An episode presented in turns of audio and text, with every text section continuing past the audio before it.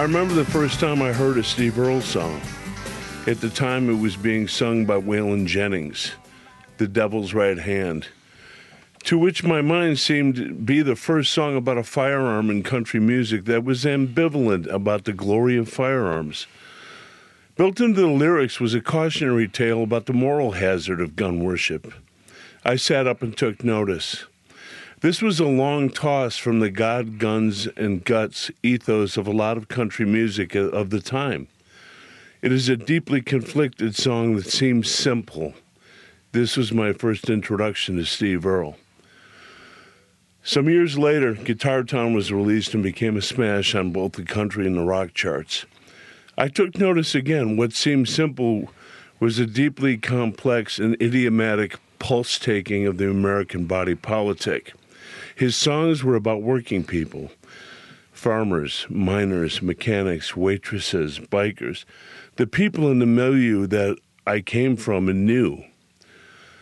When Copperhead Road was released some years later, people began to notice Steve's gift for the specific, as opposed to mushy, atmospheric, stadium ready beer anthems. Lyrics like, My daddy ran the whiskey in a big black Dodge bought it at an auction at the Masons Lodge. He may not have lived the song, but for damn sure somebody else did. It contained the pagan howl of the working class outlaw. There is such a thing. You see, embedded into Steve's song is a careful and sometimes troubling knowledge of American history. He is a voracious consumer of history books, a perpetual student of We the People. For the last quarter century, I've had the privilege of putting a face on each of his albums. I do not take it lightly. His chapters of our American experience. And to his song, there has never been anything like a watery approximation or a half step. This American songbook is the truest document I know.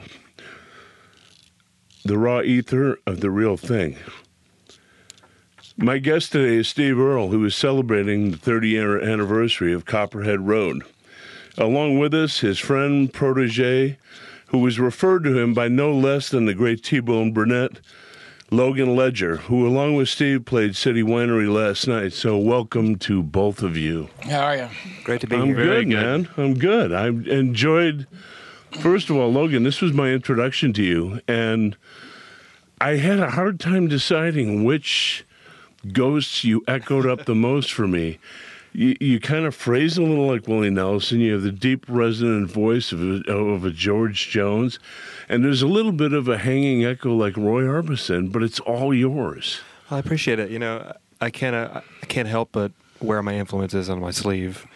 I think that if you had uh, heard me when I was a teenager, I probably would have been. You might have thought, thought I was doing impressions or something. but I figured out. I figured out, you know, how to be myself. Well, and Steve, welcome back. You know, Chicago is your hometown. Uh, may as well be.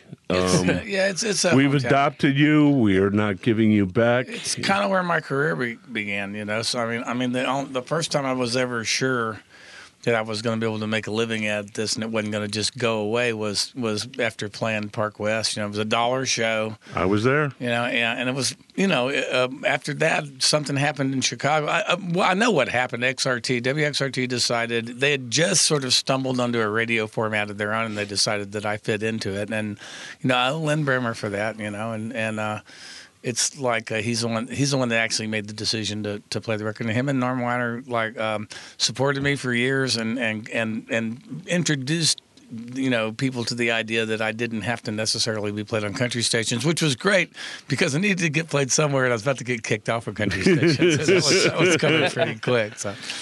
I've told Max about a hundred times how we actually met. Yeah, but Steve, I kind of want to know your your story. I mean, I've heard his a thousand times. I feel like you have a side that might be a little more revealing, or maybe uh, no, it's more it's, truthful. He basically, you're fine that your father lies. He knows me. Yeah. you know, it's it, the the thing about it is is uh, he was sober before I was, so he probably remembers it better than me. But Uh-huh. but the deal is. There was a lot going on. The first night it was a Park West show, and it was um, a lot of people there, and he happened to be there because he had the radio show at the time, and and Oh, right on. he could get in anywhere for he could get in anywhere for. I didn't even so- have to pay the dollar for yeah, the yeah, dollar yeah, show. So, so it was, you know, th- that began it, and then a few months later, uh, you know, I, I- we did we kidnapped my we, we got my my producer at the time and the the guy that signed me, Tony Brown, and said, well, we're taking some friends for dinner, and then we loaded about fifty people, most of whom I had never fucking met. They were before. mostly girls. There's a lot of because girls, I went and, uh, outside the bus and I said, There's- "You guys want to eat with Steve Earle?" And they just all piled on.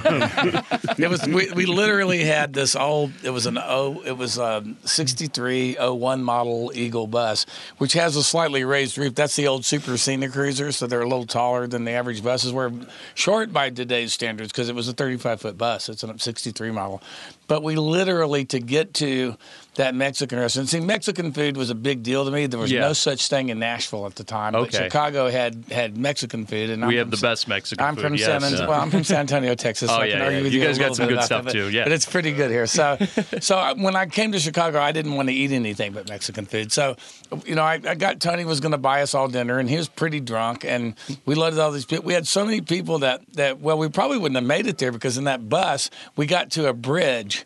And we couldn't get under the bridge, Yeah. and at least the driver realized it rather than ripping the top off the bus. So everybody in the bus, there literally were people sitting in both of the lounges, people in the bunks, and people all up and down the hallway where the bunks are, like standing like you know, I mean, stack. it was literally stacked like cordwood, and so it was like everybody to the back of the bus, and everybody went to squeeze towards the back, and everybody to the front of the bus, the and, we, and, we, and we took it an inch at a time by bunching people up and getting more weight over one wheel under a low overpass, and we got to the Mexican restaurant. One red hair between the bus and the bridge. Absolutely. Was this you the know. was this the infamous bus? I've heard a story about a a, a, a certain tour, bus like this the green motherfucker That or was it. something. That was the green it. mo- Okay, Yeah, yeah, okay. green that's, motherfucker. that's something I'll Yeah. never It was, forget as it a was kid. green. It was green. Yeah. Every band member was like that green motherfucker. It was- it was- just like It was a really old bus. It was Yeah. the only bus that I could afford. It belonged to a guy named Dan Gillis, who later became my tour manager, and then after on. that, my manager. But uh, we leased it from him. It was the only bus he owned, and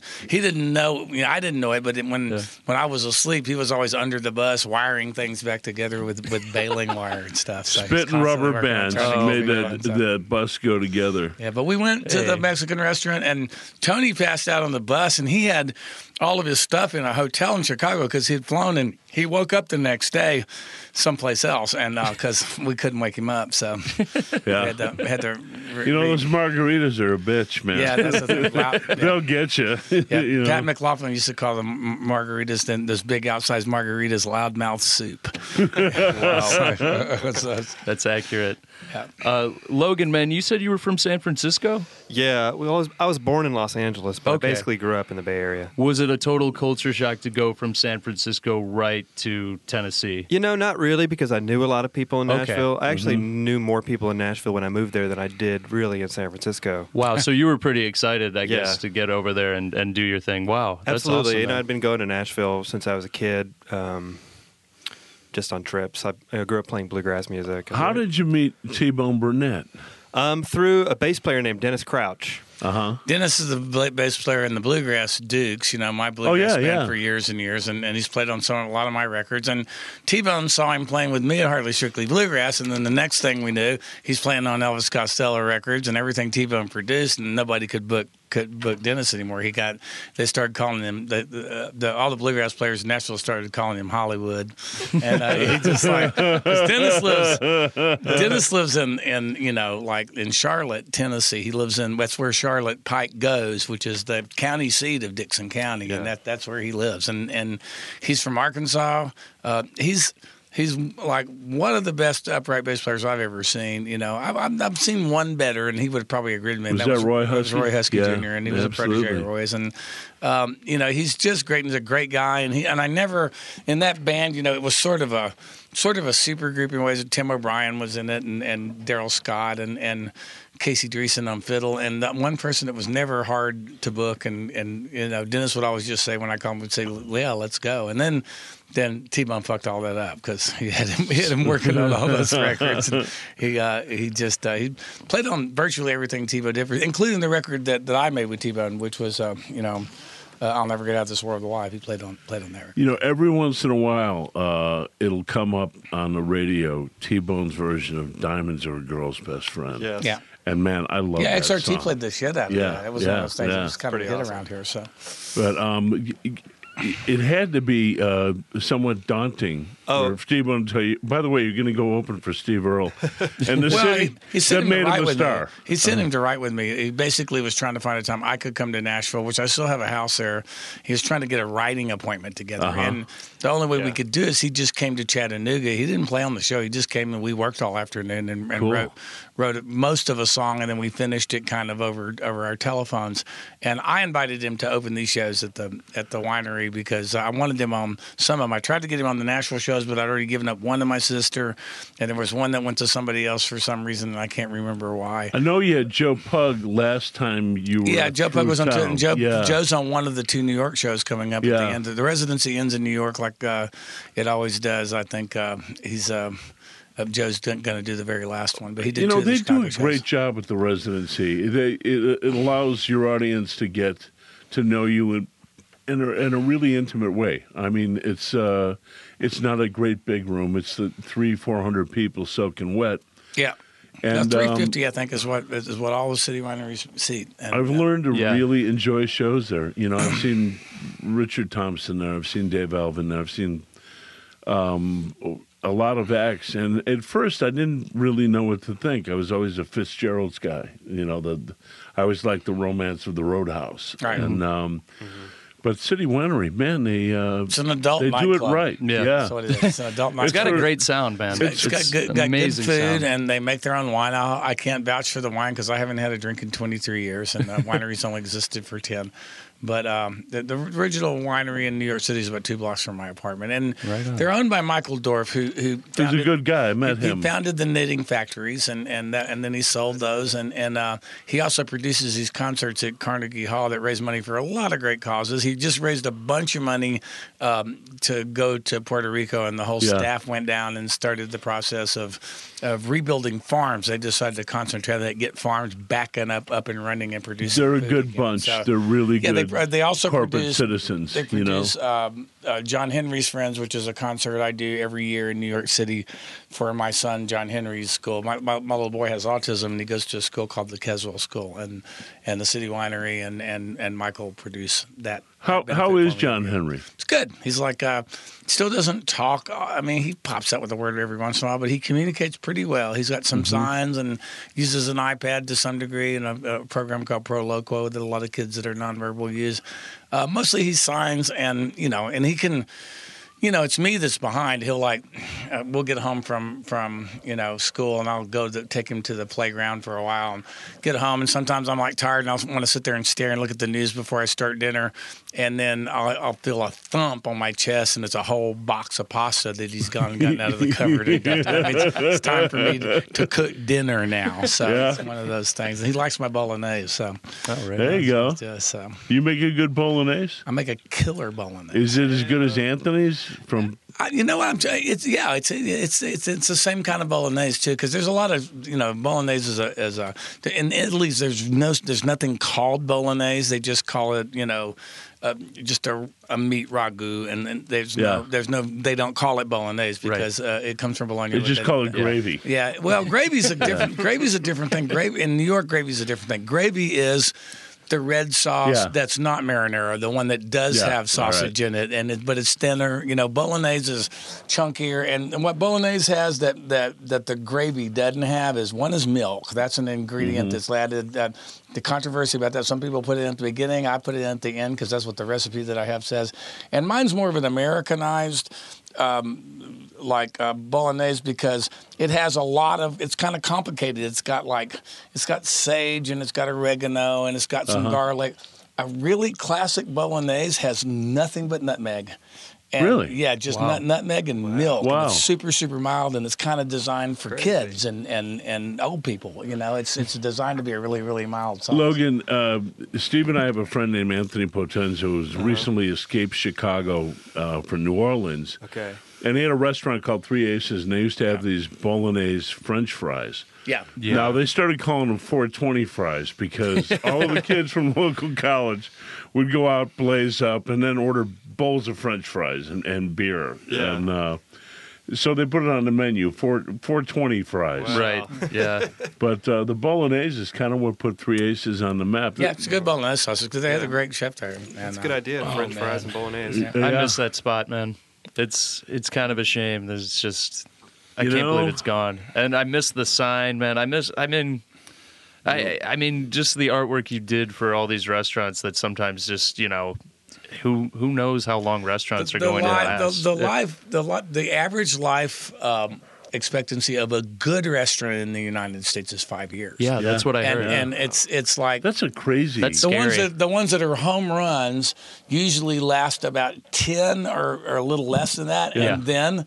If the owner's smart, they sell them. Yeah. and then whoever buys them runs them into the ground. Yeah, and it takes very very, true. long. That, Very that's kind of what happens, you know, to the great ones. Y- y- y- uh, speaking of shelf lives, I mean, you guys are in a, uh, an industry that, you know, the, the shelf life for entertainers. I mean, you you get you get some notice, you make some noise, you sell some, you know, or in the old days it would sell some records. Now it's, I guess, sell some MP3s. Or, Don't even. But you're, you're lucky if you do that. yeah. I feel like in music, the I mean- full project has been rejected, you know, and everyone's going after a hit, you know, and they're just Yeah. going for that, you know. Well, it's where it it's- started. It's yeah. where it started. The album thing, the album culture. You know, when I was growing up, um, yeah, I mean, like grade school, uh, albums were were jazz, classical music, and show tunes, soundtracks of you know the the original cast albums of, of Broadway shows, Right. And some films that were big because there were a lot of musicals made in Hollywood, and that's what albums were. That's what LPs were. That's the only thing you needed them for.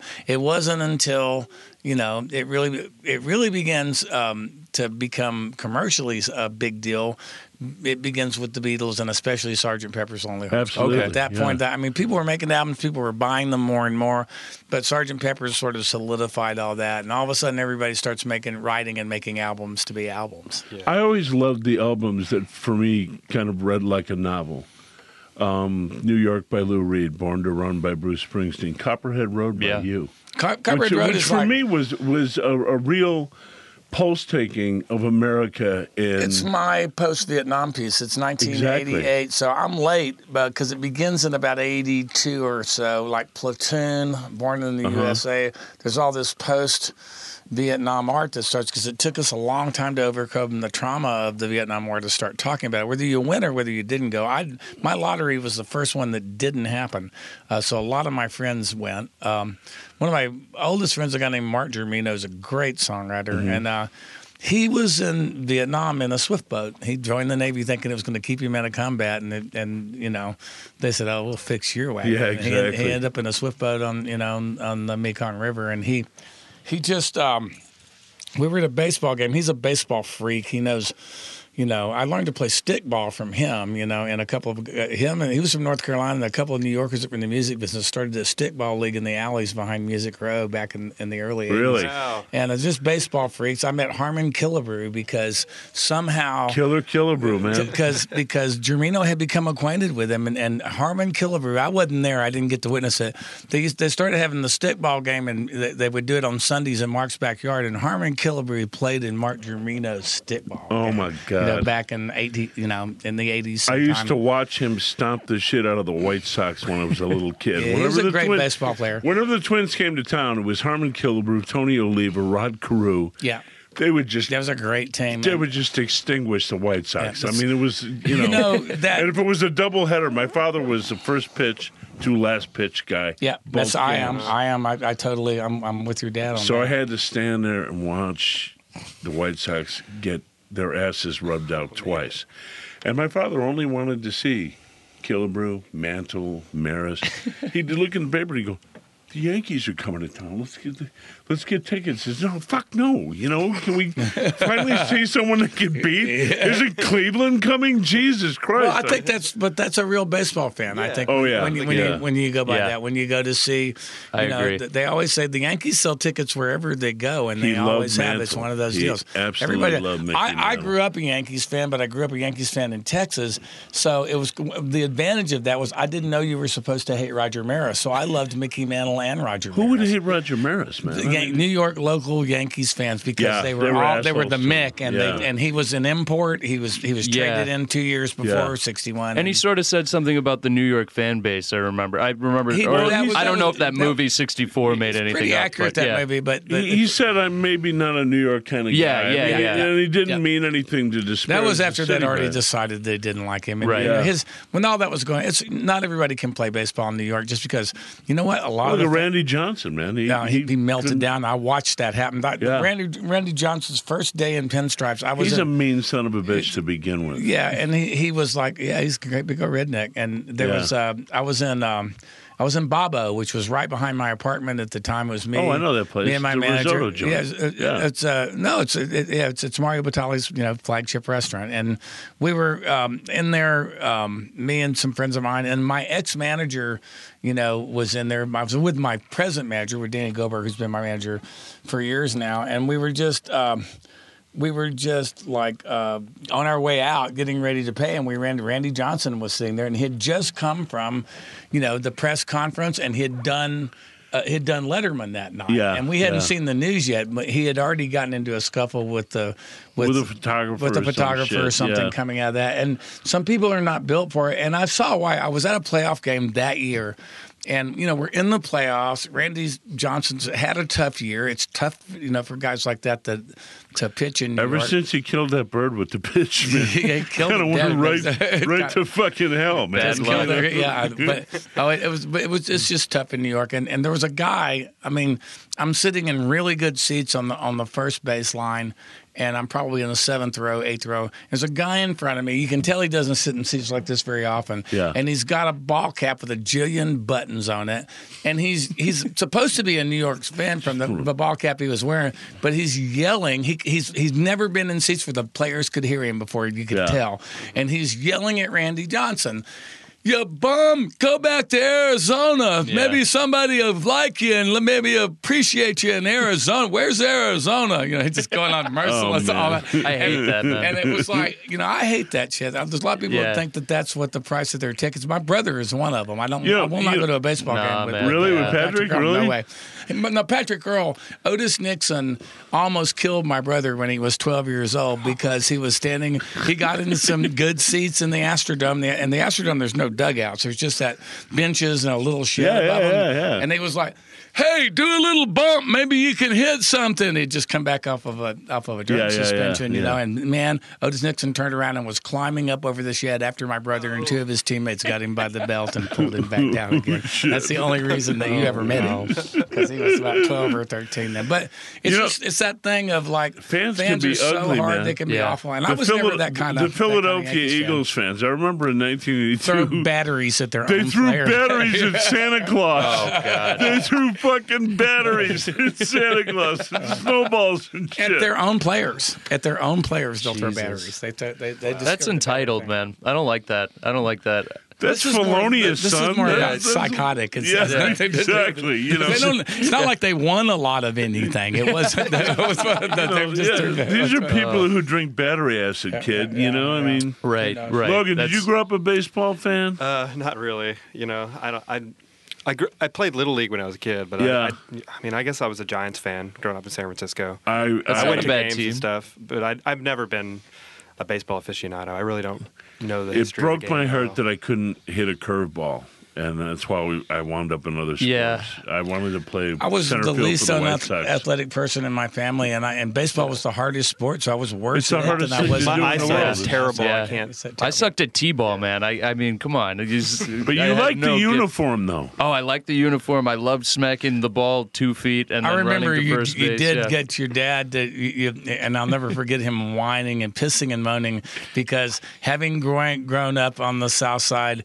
and he's living in Louisville, Yeah, and then yeah. it never occurs to him that when his kid hits a certain age, that he's gonna want to go see the Cubs because he's right in the backyard. I, I have a I have a lot of love for the Cubs. I mean, I consider myself a Sox fan because of this guy, but I mean, you you, you, You grow up in the neighborhood. you I mean, weren't, come on. you weren't then. Trust Yeah, me. my my baseball player. Yeah, my unfortunately. You like Sammy. was You were Sammy. Sammy. No, you wanted to go see Sammy. Sammy Sosa, and Yeah, I man. totally get it. and I brought him. did too. I Yeah, went. yeah, yeah. I, I, mean, went because I'm he a had good an dad. incredible. He had an incredible year in like '98, right? I right mean, up until was- all those Super Balls fell out of his bat. Oh yeah, Yeah, that was so he tragic. he had to, he had to I- I stuff all the cork back in the I wine hate it when bottle. Oh man, and, you know? and seeing him now, I mean, he's like uh, the second Well, coming seeing of now, like Michael like- Jackson. He's it's like just a so fucking oh, Martian God. now. I mean, oh, I don't man. know what he's about anymore. so you weird. know? It's just so weird. But um, I'll tell you what, though, when he was on the Rangers and when he was on, uh, I mean, Sam was a good ball player. oh man, he was he was terrific. Well, You that know? moment, you know, it's funny. You know, the whole that whole steroid era, as they're going to call it now. Yeah. I just don't think it's fair, you know, to to like penalize those guys because those hitters were hitting against juiced pitchers too. Yeah, yeah. The whole Exactly. game Oh, was shit. juiced, and, and and we allowed it to happen. We, the owners, We the agents, wanted- we wanted true. home runs, and, we and, wanted home runs. and, period. and, and Yeah. baseball, baseball itself wanted, you know, home runs translated to people that wouldn't normally sit through a baseball game. And you know, now they're talking about, you know, finding ways to speed the game up and shorten it. You know, it's just Mm-hmm. I don't like that. You know what no, I no, love about baseball's baseball? chess. It's not Yeah. checkers. Exactly. What I love beautiful about game. baseball is it's it's like a novel written in nine innings, nine chapters, Yeah. and it reveals itself over time. I love being at the ball game. I love watching. You know what? The guy who runs the infield is the fucking catcher and the first baseman. Those are the smartest guy on the field. No, love catchers are the only only baseball players that see a whole baseball game every Exactly. night. They, know? they see the whole field. They I see love watching just how they strategize. I mean, it's actually really, really exciting.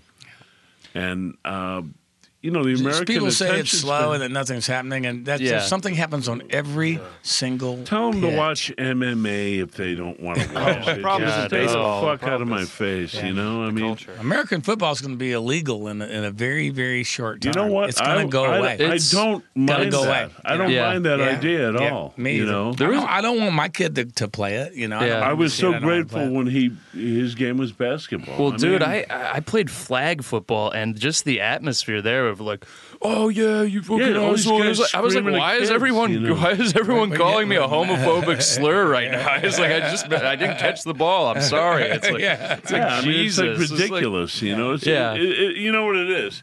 It's like fat slobs like me. Uh, spearheading their ego through their kids, screaming and yelling. Yeah, shit. I it never was- liked it was so that can happen weird, in yeah. any sport. I've happened in t-ball. Yeah, it- happened it in can. It T-ball. really we had can. a fucking guy screaming at little kids. Right. You know, Yeah. I, I you know my, I recall my coach for baseball was really cool, and he actually took me to a football game once. I don't I don't remember if it was high school or college, but I went with his son, and uh, that was cool. I remember I remember the good coaches, but you never forget those coaches that are like, Oh, the is your assholes? problem, yeah, dude? yeah, exactly. Jesus. You know, They can do a lot of damage. Oh man, totally. um, so you come back here next month for the 30th anniversary of Copperhead. Yeah, I'm telling you, we were playing some of it before you guys got here. Yeah. and He's I like, can't wait to hear. Steve doesn't play this again. anymore. yeah, well, there's two. You know, records were still vinyl was still alive, just barely, but it was still alive. CDs sort of happened. My next record was the first time that I didn't really sequence it as two sides, but I sequenced Copperhead as two sides. And there's there's the the first side, which is the stuff most people remember, which is kind of the folk songs and kind of the songs that are about.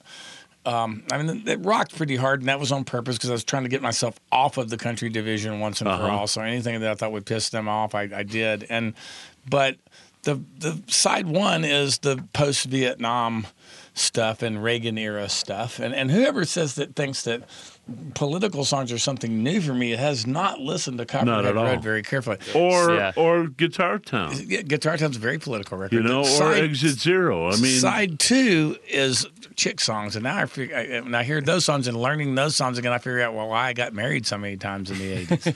you're romantic, sir. yeah, I absolutely am, and that's what's on side two. And there was no other way to sequence it because I had I couldn't find a way to intersperse those those more romantic pieces in between the stuff that was all just sort of first person narrative about what happens to people and in what was 1988, um, 87, 88 America. I think of your romance as a triumph of optimism over reason. You know, I think, Well, I yeah. think you are absolutely. Uh, I think you look for the possibility in every. Yeah, I think it's one of those things, but there's also like, you know, I mean, what am I thinking about when it comes right down to it? I'm gone so much and, and uh, you know, at a point when when I would like to slow down maybe a little, I'd like to be in New York a little bit more just because I love New York, but um, and that's where I lived for the last 13 years. But, you know, I've got child support and alimony to pay, so I have Yeah. to work. So it's one of those things. You know, John Henry, the stuff he needs are, are expensive, and, and they exist in New York Yeah. and very few other places in the in the way that they do. It seems that York. the So science, as far as the education, is the best there. It is for for, For- kids, for people with autism. people no, with doubt, no doubt about yeah. it. Not any doubt about it. Um, it's just there's more options. There's um, there's ABA schools and what they call floor time model schools. He's in an ABA based school, and there's only one school I know of in the United States that's a full time uh, ABA based school that the ratio is one to one, literally one teacher for every student every minute of the day. That's amazing. Yeah, And that's but that is what's recommended for children Yeah. with autism. And I think it's yeah, Yeah. necessary. Yeah. definitely. Yep. You know, Logan, my favorite Steve Earle stories as far as alimony goes is when he dedicates his song to the meanest woman who ever cashed an alimony check at a beer store. I did say that. And Which is like, you know, I was probably, I don't know, it's probably something that maybe that happened on a telephone earlier in the day. I don't know. It's one of those things. Like sometimes I can't, I don't, I don't, it's, I conveniently forget what's driving my behavior at the time I say something on stage. oh, Jesus, tell me about it. I, I walk through life doing that shit. Yeah. You know, I try not to. I mean, I've, I've become more circumspect. Yeah. Logan, what's what's down the road for you? Are, are we are we going to see a record pretty soon? Uh, there's no real timeline, but Yeah. uh, yes, definitely. I'm. I think Good. we're supposed to be going into the studio in the next few months, and You guys, Never please, whatever you do, that song that you played both nights at, Yeah. at City Winery, That oh, absolutely, definitely recording that. Lights of San Francisco is the name of the song. absolutely Right a, a knockout. It's just I a mean, piece that the, the, that, well, Logan had basically, had you written the whole thing? Had you written a version of it? Um, started I it? had written a version of it that I kind of threw out. I had some lines. I had the title. The, It's a really good idea, and it was like the idea was based on on a, on a guy um, from you can almost see San Francisco from San Quentin, and you know San Quentin Not on a foggy day. still exists, but well, not, not even on a clear day really. But but it's a stretch, and but then I just got popped. It popped into my head. Well, you know what? You, the prison there is a prison that you can see San Francisco from, and that's Alcatraz. But this hasn't been a prison in a long time.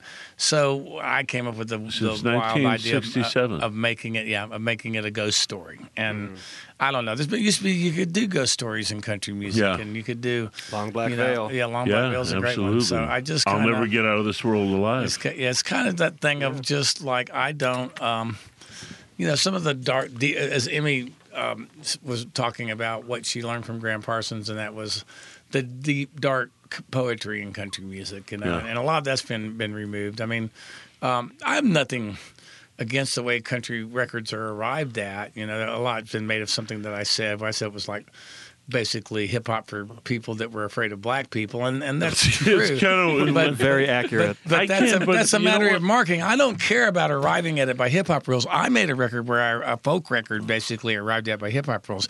I'm okay with that. I just, you know, I like a little guilt in my drinking songs. Yeah, you know, oh, it's, the, it's the party song aspect Yeah. of it Yeah. that irritates me. Bro, little beast, Right, right, right. the yeah. beast in me. You know, I mean those. Yeah, I, I, I my problem with with country music is you hear it on country radio right now.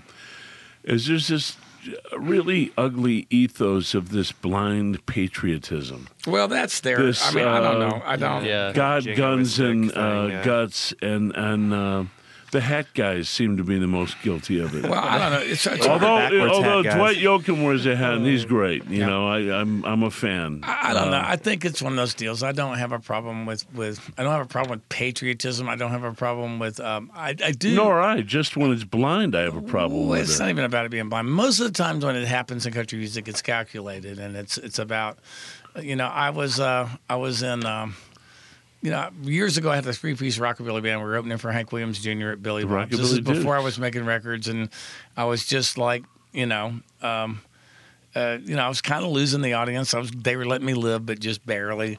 And then finally, I just said, "We played Dallas last night. We're in Fort Worth at Billy Bob's." I said, "We played Dallas last night. Sure is good to be back in Texas." And then I played Bad Moon Rising or something, and then I had them from that point on.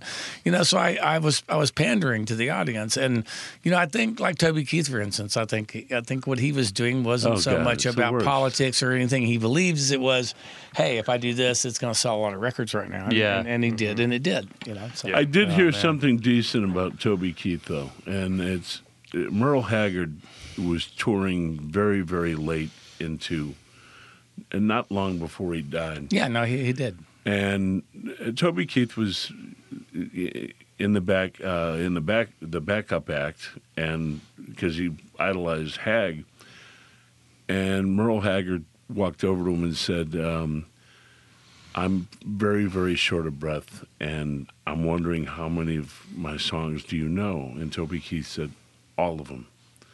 Goes, "You might have to sing some of them tonight," and he did it. And Yeah. you know what? That No, that's of great. Yeah. No, Yeah. That kind of that's what I'm saying. I don't, showed I me don't- something, Yeah, you know? I know. It's just one of those deals that Because I just- was ready to kill him after the Yeah. whole 9/11 thing. It's like I just thought it was the ugliest kind of. Well, pandering. I did wear I did I did a sh- one festival with Toby Keith and it was in Switzerland. I don't know why they put us on the same bill, but we were. But I I Yeah. I burned up telephones for three days to get a hold of a Dixie Chicks T-shirt to wear on that show, and I wore it. So That's awesome. You know, um, uh, Max and I worked on uh, the television show that um, it's called Patriot, and one of uh, my castmates is named Azar, and he plays a character in the show named Keyman. He's a devout Muslim, and he said to me and Max one night, he said, "You know," he goes, "the only music I ever heard where I could see myself in was just an American boy." Yeah. wow. Yeah. We wanted to bring him to the show. He's in Los Angeles. He's he's a devout Muslim stand-up comedian. Yeah. and in Patriot, he's absolutely wonderful. Well, he had no idea that you've done almost every album cover Yeah. for Steve. The and minute he, I and told he, him, he he, drops like, this jumped bomb up. on him, and he yeah he sprang up. He goes, "No, no, really? Oh my God, no! You Yeah. you don't understand. Yeah. This is Well- my hero." And re- You know the thing about that about that because he can sing the whole song from start to finish. cool. He did it right outside. well, of it the began with it began with something that he's probably that he's probably intoned a lot of his life because it begins with Surah 47, which is basically you know I am a witness. There is no God but God, and His prophet you know is Muhammad. That's Right. what it says literally. That's what the chorus in the song Yeah. says. You know, Ashadu la ilaha la ilaha Allah. Um, it's part of it, half of it, and um, that's what I wrote first because I, I wanted to write a song about John Walker Lindh. And the reason was just I have I saw a 20 year old boy duct taped to a board on on CNN. Yeah. And I had a boy exactly the same age at the time. My son Justin's exactly the same age as John Lindh. And and you know, it just occurred to me that my first thought about it was he's got parents and they must be sick. And um, you know, it um, it's like um, you know, this is a guy that that uh, you know, I've met members of his family since it was a long time. I tried to stay away from them, and I just I kind of hope that you know what I'm doing. There's a pretty you know, it's right on the edge of not being okay. I'm a that, that's not John Walker Lindh talking to you in the song. It's a character that I created that's based on the idea of John Walker Lindh and Yeah. what happened to him. So you know, a lot of people would have changed the names, but it was sort of useless to do that at the time. It just wouldn't have. Everybody would have known anyway, and it seemed disingenuous. So Oh, I, I, just I went ahead and wrote remember when when when it came out. We were in Ireland. Yeah, You, you and I were doing the Remembered City Right. at the Town Hall Theater in Galway. And, my mother freaked out because it, some it leaked asshole the, on the- CNN. It uh, leaked out was who was the old crotchety guy that used to be on Aaron CNN in the fucking morning. some his Some guys, oh, he was the old guy, and uh, and he just said he made the remark, uh, "Well, I hope he's got a good bodyguard." And my mother heard it, and she freaked out and started Yeah. trying to track me down Yeah. and woke me up. At, she still doesn't know what time it is in Ireland when it's you know ten o'clock in the morning. And By the way, I have a bunch of uh, women friends who are going to be buying pea hats from your mom. oh, cool, because she sells them and she makes Yeah. them every single day. That's what she does. So she makes I good think- ones. I, I think that's absolutely. she started wonderful. it started my sister's become um, you know the nashville the head of all the beginning I, I sent my sister um, to the to the to the march in Washington, the first one, the big one. I just Uh-huh. I helped her get there, and and um, you know it was like she really wanted to go. And since then, she's become she basically organizes the demonstrations that have happened. You know, all the women's demonstrations that have happened in Nashville ever since, and that got into. You know what's amazing My mom is- got involved in it, and started making the hats, and and uh, that's, that's all my mom does is crochet and knit anyway. So. I've never met your sister. You never met Stacy? Never Not met even. Stacy. How did you miss? Because she toured with I us one whole tour, the the Transcendental Blues tour. She was the chick singer and the opening act for that whole for that whole tour. So I have no idea. you must not have been around missed for. Transcendental. Yeah. So where did we play? We played. I think we played um, Park West for the first time in years on that tour. Is what we did, but it might no. I, actually, I think it might have been. It might have been. It was the Vic. I think, yeah. yeah. Vic, yeah. Yeah. Um, Logan, what's your first record going to sound like? Oh, I know, know, that's an somewhere impossible somewhere question. between Hank Williams and Roy Orbison, I, Yeah. I'd say somewhere in that middle ground. now, when you were growing up, you you obviously probably heard Steve. Yeah, What were your primary guys? I mean, what were your go-to? You know, when I was a kid, um, okay, let's go way back. The first, um, Kid, I got shoes older than you. what are you, 28? I'm 27. uh, well, the first uh, music I could really remember connecting to and, and liking was uh, it was a, my grandmother gave me a uh, an Elvis CD. Oh, yeah. Believe it or not. First for me, without a doubt. Yeah. yeah, and it, I mean that was the first time I really wanted to sing was hearing was hearing Elvis. What did John Lennon say? You know, before Elvis, there was nothing, which Yeah. is bullshit. But Total you know, bullshit, but yeah. it's a great quote. because there was Little Richard and there was Chuck Berry. You know, but Yeah. but I did love Elvis. Yeah, I mean, so that was the kind of um, that's what made me want to sing. I think, and I, I might I must have been seven years old. I don't really remember. I've kind of I don't really remember much from when I was that age, but I remember that, and uh, so that that sort of started me on the path. My dad played guitar, um, so I started playing guitar, and um, I got really into um, Bob Dylan. That was sort Yeah. of the first, and that's actually through my guitar teacher. Mm. I learned a lot of Dylan songs, and then through that, I kind of got into oh, where did all this stuff come from? So I, Yeah. you know, I found out about Mississippi John Hurt, and Yeah. you know, and then I got into Doc Watson, and through Doc Watson, I got into, um, you know, Doc Watson isn't really a bluegrass musician, but he's connected to that whole world, Yeah. flat picking and everything. I, you know, started playing banjo. And then by the time I was 13 or 14 years old, I was deep in bluegrass, just Yeah. full on. Um, I at that point I really I wanted to be a banjo player, even though guitar was my first instrument. I started playing mandolin, and then through bluegrass, I was always interested in the old in you know the Bill Monroe and Flatt and Yeah. Scruggs, Reno and Were Smiley. you a the Del Stanley McCoury fan? Were Absolutely, McCoury's? Yeah. As far as bands that were that were still playing when I was a kid, the Del McCoury band was definitely my favorite. They were the best bluegrass band in Yeah. the world at one point. You Yeah. know, when Mike Bubba was still in the band, and, and that's no offense to anybody saying that. There was just this moment when you know D- Del was at his peak, and that's when the moment when I made a record with him. Yeah. So I was Boy, really that was to a- that an, wave. So. astonishingly beautiful tour. Yeah. Um, unbelievable. Uh, and well dressed. Yeah, I've never seen you. I, I was thinking every night, Steve must have a court date. Jesus Christ, he's in a suit. Yeah. you know? Yeah, that's actually how I uh, first heard Steve's music is through Del McCoury. Through the mountain. The mountain. mountain. I was voted. Yeah, I was voted the great bluegrass antichrist by the IBMA that year, and um, nothing got nominated. And they voted me the. They had a special vote to vote me the bluegrass antichrist. I was, Well, Just kinda proud of that. uh, now a lot of the bluegrass fellas, I, I believe, are probably very religious men, men, men of faith. it's funny because it's kind of both. There's that. There's that faction, and then there's the other faction that are that are hippies, mm-hmm. and mm-hmm. you know, because there was a Because there's Blake Yeah. and Peter Rowan and those guys. Yeah, well, that's what saved it, and and and Bill Monroe would have been the first person to tell you that was was when Bill Monroe started playing like folk festivals. Then this people that were members of this genre that he had kind of invented, he was the first to do it. And then you know, of course, you know, bluegrass becomes a genre the day that that Lester Flatt and Earl Scruggs leave and start their own band. And then from that point on, what happened was a succession of people, especially the singers, came and were the lead singer in the Bluegrass Boys for a year. Most of them never lasted more than a year, except for Peter Rowan. He was there three years. And Um, but Del McCoury had the had the job for a year, and then he started his own band. You could join Bill Monroe's band and be there for a year, and then that legitimized you, and you went out and you started your own band. So He was kind of think the gateway The only people that didn't have that that option were mandolin players. If you're a mandolin player, you were shit out of luck, and you had to go out there and try to make your own way because that, that job was taken in that band. So. Now, my friend John Rice is a marvelous mandolin player. You someday please meet him. He's great. Um, Steve knows him a little bit. Swears you cannot tune a mandolin. Is there any truth to that? you really can't tune anything.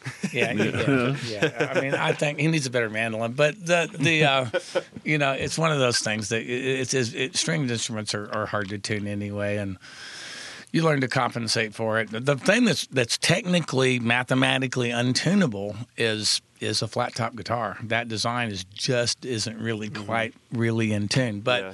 You know, we don't really hear completely in tune either. We've learned to compensate and allow for certain things. And and uh, mandolins are, it's a well-made mandolin. You know, mandolins are are, are 17th and 18th century violin building technology, so they're they're technically way more accurate than flat top guitars Uh-huh. as far as the tuning goes. You know, on an, on another uh, track, I've noticed in the last few years, conversations with you, you've paid a lot more attention to hip hop. I paid attention to hip hop for a long time. Look, Yeah. hip hop's folk music. When when there's no difference between two kids unpacking a piece of digital gear that they don't really understand and throwing the instruction book away, and a and a and a dental student with a five string banjo in Washington Square Park, you know, trying to learn Yeah. how to play it. Right so it, it's it's do it yourself. It's folk music. So that's that's. Um, I don't. Um, um, you know, I just like you know. Um, Kendrick Lamar. I, I, if is, I'll listen to Kendrick Lamar if I Yeah. want to listen to that stuff. Yeah, it's, it's one mean- of those. It's one of those things. I mean, and, and, Do you like but- Chance? yeah, I do. I do. I, I don't listen to my my hip hop is, you know, just like my tattoos is old and out of style. It's um, you know, I like my guys are, and of course, I tend to be pretty political, and and, and hip hop. You know, has this political history that goes back to the very beginning, at least in Chuck the United D, man. States. You know, Yeah. so to me, I'm I'm Public Enemy Yes. and and uh, NWA, which was as political as it gets, but it's about their politics and what was happening to those guys right then. And I lived in LA at the time, so um, you know those are and and and I guess it's because I'm from Texas. Uh, the Geto Boys, but even more than that, the records that um, the the two Willie D solo records are 2 of my Yeah. very favorite records. Going out like a soldier is like killer, and, and Check uh, out a guy from Chicago named Vic Mensa. yeah, I've heard about him. Yeah, was the real deal. My he son, is- this is my son's kind of lingua franca. He grew up with hip hop as right. Well, It's yeah, primary yeah, pop music. Yeah. Well, I mean, it's also it is primary pop music. The yeah. music business is no longer based in New York or L.A. It's based in Nashville and Atlanta. That's that's where the Yeah. mainstream Right music on. business is now, and that's because of country music as we know it today and hip hop, and because country music finally found the youth audience it was always looking for. And I do not have a problem with that. Yeah. It's Yeah. not, you know, it's just the best stuff coming out of Nashville right now. Uh, the women are doing for the most part. I really truly believe that. I mean, the best You know, I'm, singer songwriters. I, am are a, for the most I'm a women. fan of Sturgill Simpson. No, I'm a Sturgill fan of Simpson's Chris great. Stapleton. Chris you know, Stapleton's great, and those are the two that, that recently Um, that I've, that have knocked me out. But uh, And Jason Isbell I like yeah, a lot. Yep. You know, and, but he's not really played on country radio. Uh, I'll tell you, Miranda Lambert's last record is is fucking. she's great. That record's a good. really, Yeah, really good, good record, record. from beginning to end. It's one of one of, one of my favorite Double records. record, yeah. Come Double out last yeah, and it holds up. Mm-hmm. That almost never happens. It sounds great. The songs are all there. You know, it's a really, really good record. Well, uh, the shows at City Winery were just astonishing. They Yeah. were great, and Yeah. It was a blast. we, were did- we're blessed to have you both. I would love to have you back when you come back for the Copperhead shows. Well, if we can do that, you know who to you know who to holler at. Yeah, I just Absolutely. yeah, I just want to. You did the intro. I want to do a little outro here, man. I, I, you know, what's so special about you two is this has just been an ongoing, collaborative, loving relationship. You guys are like brothers, man, and uh, man, I'm still looking for you know that collaborative partner, man. And I, whenever I see you guys, I go, I know it's gonna happen. You know, I've done, you know, my best friends in a band. We've done videos together, but I just. Uh, you know, I I, just- don't we feel that energy Too, that you guys Year- feel, man. well, years ago, I he- want that. Years ago, he, he had a show in Philadelphia, and, and I happened to be playing there, and he was like having his usual like shoot himself in the foot relationship with an art dealer meltdown, and Oh. he he like um, Yeah.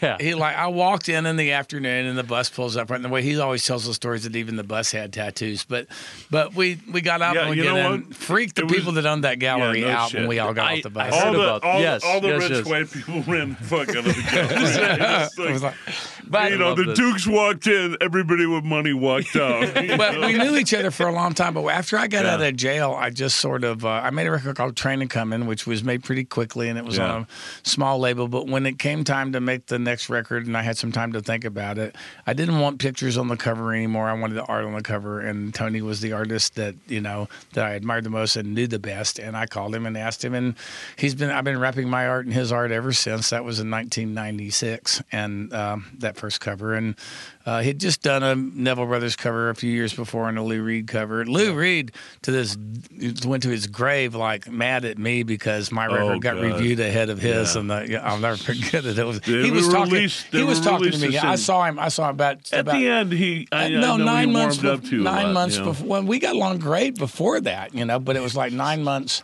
uh, before he passed away. We were we did um, we did um, we did Jools Holland together, and and Oh, cool. and, Good. and it was with the one with Metallica that tour, and, and and I was on the show at the same time. So, Right on. but it, was, it was a blast. But he, Max wrestled him to the ground when he was about six years old. At an opening of mine.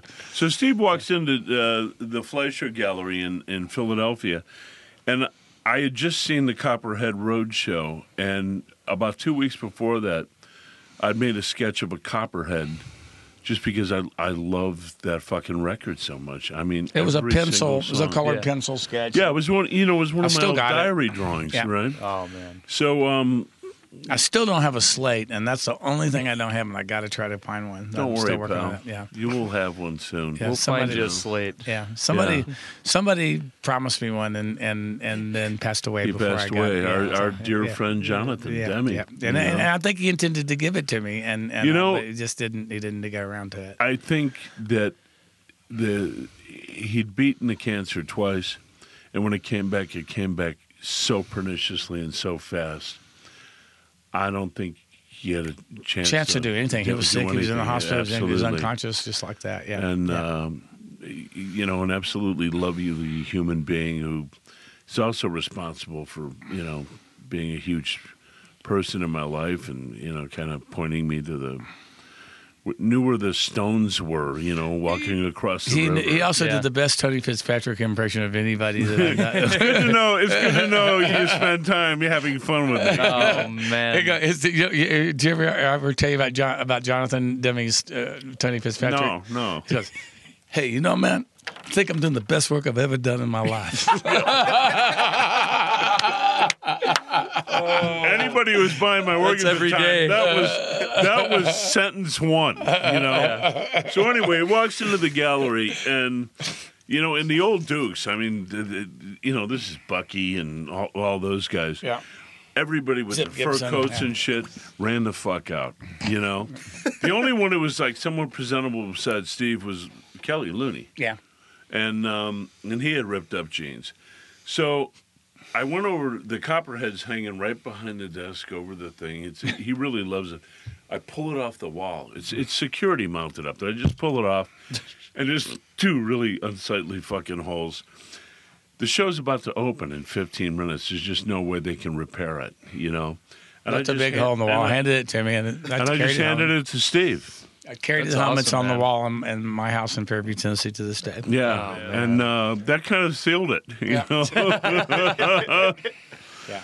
Do you have a particular favorite cover, or is it you know is Of the covers, yeah God, um, probably Jerusalem. Um, Right on, yeah, it's just the one. most intense one, and and Yeah. um, Uh, I mean, there's I love them all, but Jerusalem, Yeah. there's just something about. It. I'm really, Yeah. I have a soft spot for that record, um, and I have a soft Boy, spot. so do I. I You know, and that some of the pieces, most of the pieces, recent years have been created specifically for the project. There's some, you know, like the mountain. That piece, that's the only piece I don't own because that's that belonged to to Tony's mom. The the piece, Right. that, but it's a it's a digitally It a- manipulated version. it was of- about my my. It was, The- it's kind of about my dad's dying. Yeah. you Right know? on. So yeah, that's the only yeah. one Which I was don't it, which Yeah. happened uh, almost exactly when the mountain came, Came out, yeah. Yeah. And, uh, wow. came out finally in '99. So Yeah, so, yeah. yeah, But um, uh, you know, there's 25 covers now. It's like um, somebody said to me, "There's there should be a book," and you know, down the road, probably. Well, I have, do I have, I have a, I have a proposition for you about a kind of book, but I and it probably you'll probably freak out about it. But I want to talk to you about it when we get off the air. Well, Oh, if it okay. is a book, I think it should be more than the covers. It should be Oh no! about yeah, your relationship. Yeah, you know? me. Well, no, I mean, I've thought about this. One thing, when I publish, we could do something really cool. I'm, I want to publish the haiku that I wrote during my haiku year at some point, Yeah. and that's something we can Yeah. do together. And we've talked about that as limited. know but, what? But I I'd want like to I, do that. I, I want to do. I, I want. I, I've never thought that I'd want to do this. This is generally what. Um, lawyers, you know, really, really rich lawyers' wives do. But I want, I, I want to make a children's book, and I was going to say, I have rich lawyers, rich lawyers' wives, what? Bang the pool boy? Yeah, it's not- well, you can bang the pool boy while you're at it. most most children's books you can you can you can bang you know, the, bang the would- pool boy while you're writing them. There's a wouldn't song- mind doing another children's project. My alphabet was a children's Well, project. I'd exactly. like but, to do that. but the point is, there's a song of mine that I made up for John Henry, and we sing it. I've actually recorded it. It's called "The Elephants," and I was singing it, you know, at one point, Uh, and you know, Danny Goldberg heard it all the time and thought it was some old children's song that I've had. But but I think it would lay out a line at a time as a great kids book. I'll show you what I mean. you know I can draw idea. the fuck out of Of elephants. I have one. You know, Yeah. I have I have a couple of them because Yeah. of the alphabet, and I've got my last name uh, is begins and ends with an E. So, Yeah. So I have some Cool. elephants of yours. Well, Logan Steve, Ledger, man, Steve Logan, Earl. Thank you. Thank you we so love you guys. you, man. Thank you so much for Yeah. being with us. Thank you. Thanks. Can't wait to see what what what's to become of you, man. Oh, I mean, Yeah. this is It's up around the bend. Yeah, you and Please, Steve when look you're when you're through very Chicago, natural together. we have a big four bedroom house. Please be our guest. Oh, thank Yeah. you. You're I would love serious about that? Yeah. yeah, doors open exactly. anytime. Yeah, my house, your house, brother. Likewise, I mean, you probably wouldn't want to stay in my house. It's kind of a kind of a dump.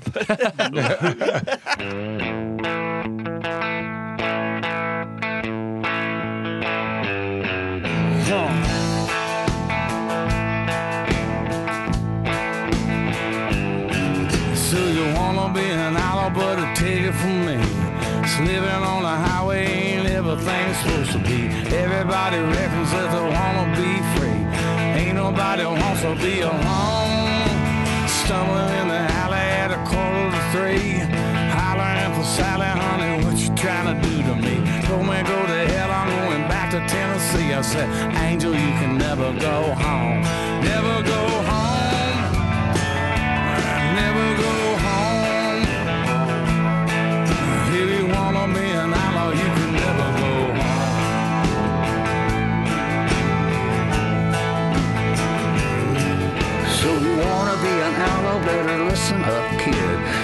A million dollars and you have to keep it hid. Ain't no place to spend it in the desert if you did. And you can't take it with you when you go. Always something laying for you up around the bend. Everything that goes around comes back around again. You can't trust anybody, not a lover or a friend. Your mama maybe,